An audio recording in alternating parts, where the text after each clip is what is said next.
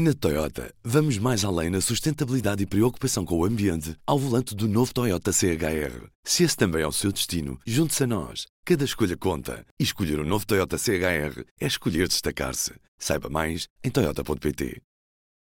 Eu estava a dizer agora aos jogadores que é um campeonato muito difícil, muito difícil, parece que não. Nunca jogámos nesta altura do ano. É em condições também muito difíceis num país todo ele muito difícil, desde a construção dos Estados até aos direitos humanos, mas, sobretudo, porque... Também acha que foi um erro, desculpa interromper, atribuir a organização ao Qatar? Não, eu acho que o Qatar eh, não respeita os direitos humanos e, portanto, aquilo, toda a construção dos estádios e tal, enfim, é muito discutível, mas esqueçamos isto, agora concentremos não é discutível, é criticável, mas concentremos na equipa, começámos muito bem, Concentremos-nos na equipa. É esta a mensagem de Marcelo Rebelo de Sousa sobre o Mundial, altamente criticável. A partir deste domingo rola a bola e o Qatar quer fazer esquecer aquilo que são graves violações de direitos humanos que marcam este país árabe. Ora viva, eu sou o Ruben Martins e este é o P24. Da noite passada fica um jogo. Portugal-Nigéria, 4-0 para a seleção portuguesa.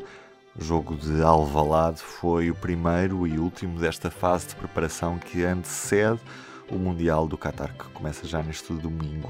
Portugal joga apenas na quinta-feira, mas parte para o Qatar já nesta sexta-feira. Para análise, não só deste último jogo, mas também daquilo que podemos esperar da seleção portuguesa no Qatar, o jornalista do público Nuno Souza, que está comigo via telefone. Viva Nuno! Olá, Roberto. Tudo bem? Como é que correu este primeiro e, e também último teste da seleção nacional antes do, do Mundial do, do Qatar? Eu julgo que foi um, um jogo, um, obviamente, tendo o caráter de preparação, que permitiu a, a, Fernando Santos fazer uma série de, de experiências, não tanto no, no, modelo, nem sequer no, no, sistema, porque não, não diferiu muito daquilo que tem sido o hábito que tomou conta dos destinos da seleção, mas mais na, no 11 que apresentou.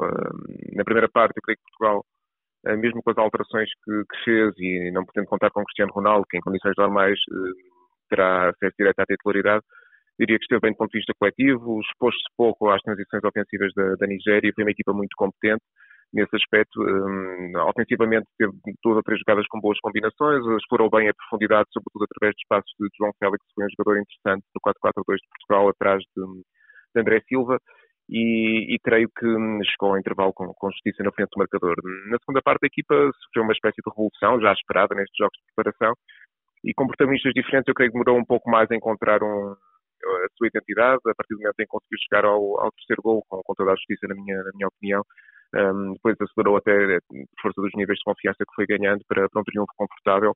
Permitiu também a João Mário, a Gonçalo Ramos, que atravessam um bom momento do Benfica, deixarem marca no jogo na primeira parte tinha sido Bruno Fernandes a fazer os golos, mas que acima de tudo eh, deixou indicações de algumas um, individualidades que, que, me parece que atravessam um momento de forma muito interessante e que à partida poderão estar mais bem posicionadas para atacar o 11. Uma delas, e destacaria para além de Bruno Fernandes, obviamente, que, que esteve em, em, grande plano na primeira parte, é Otávio. O médio do Futebol Porto continua a ser um, determinante na forma como gera os ritmos do jogo com e sem bola, porque é um jogador com uma forte reação à perda e hoje teve duas ou três decisões técnicas, nomeadamente o último passo, o jogo entre linhas, em que mostrou toda a qualidade que já tem vindo a regular no Futebol do Porto e é um seríssimo candidato, na minha leitura, claro está, um, a discutir um lugar no, no meio campo de Portugal, no 11 inicial, no, no, primeiro jogo oficial do, do torneio, que será já na, na próxima quinta-feira. Uhum.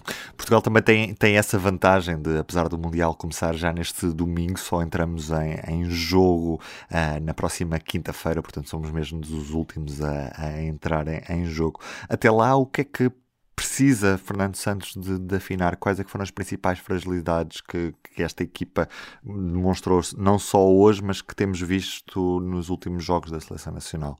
Eu julgo que uh, a habitual versão da seleção mais fiel àquela, àquelas conhecidas escolhas do selecionador um, muitas vezes baixa em demasia os seus índices de agressividade no bom sentido e a intensidade com que circula a bola. Isso faz com que uma equipa com a qualidade e o potencial que Portugal detém, por força do talento individual que, que, este, que esta convocatória encerra, muitas vezes um, joga um pouco abaixo daquilo que é o expectável, porque permite que o adversário reentre no jogo, pela forma como muitas vezes tenta circular e gerir os ritmos de jogo com bola, mas sem a intensidade que se impõe. Eu julgo que Portugal não pode correr o risco de ser uma equipa demasiado hum, coartada pelo receio de, de, falhar, ou seja, tem que ser uma equipa capaz de cultivar alguma margem de risco, para poder retirar os dividendos que de facto é capaz de retirar do talento que tem em mãos. E, e nesse sentido, creio que Portugal pode, deve e, e para contentamento de todos os adeptos de futebol, não apenas os portugueses, está quase obrigada a, a, a ter uma equipa um pouco mais audaz na forma como controla os jogos com bola, ser mais incisiva no ataque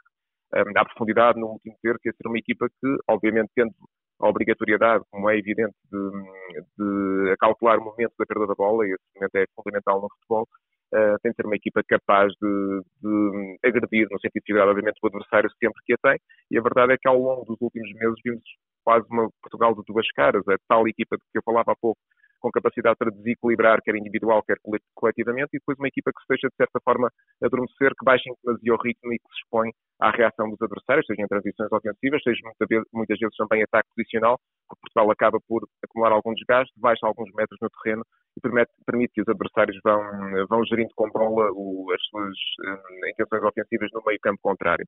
Portanto, parece-me que nesse aspecto Portugal uh, deve ter, uh, tentar manter um ritmo alto, o maior número de minutos possível, como é lógico, para estar mais próxima daquele que é o seu verdadeiro ADN e permitir às individualidades que, que sobressaiam e que exponham todo o seu talento junto à baliza contrária. Uhum.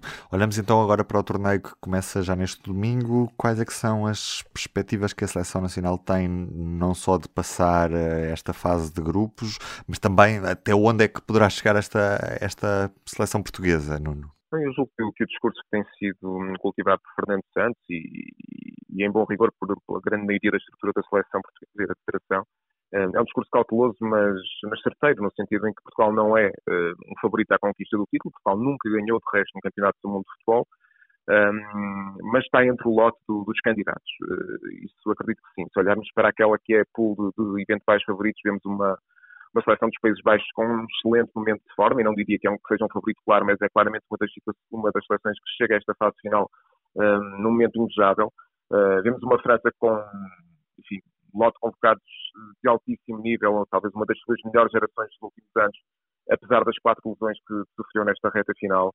Um, vimos um Brasil a querer aproximar-se dos índices de rendimento coletivo que já teve noutras fases do, do Campeonato do Mundo e, e, e, até muitas vezes na, na Copa América, uh, e a tentar dar uma resposta que lhe tem faltado nos últimos anos nos maiores palcos do, futebol internacional.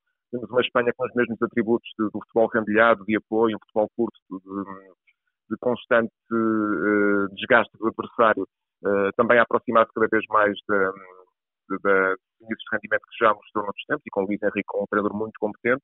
Um, eu diria que estas seleções provavelmente estão um pouco adiante em termos de favoritismo e depois eu colocaria Portugal numa espécie de segunda pool, juntamente com, com a Alemanha que já conheceu melhores dias, a verdade é essa, com a Bélgica que é sempre um candidato escondido, se quisermos, pela força do, por força do talento que tem.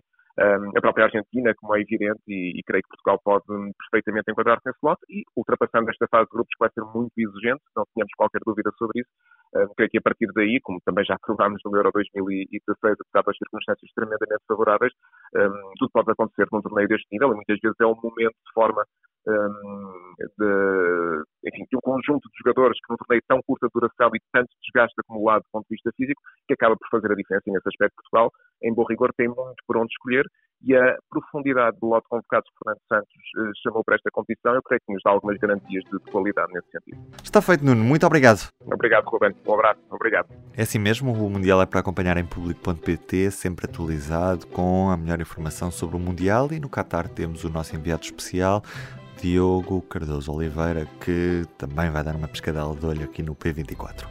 Como é sexta-feira, resta-me desejar-lhe um bom fim de semana e até segunda. O público fica no ouvido. Na Toyota, vamos mais além na sustentabilidade e preocupação com o ambiente ao volante do novo Toyota CHR. Se esse também é o seu destino, junte-se a nós. Cada escolha conta. E escolher o um novo Toyota CHR é escolher destacar-se. Saiba mais em Toyota.pt.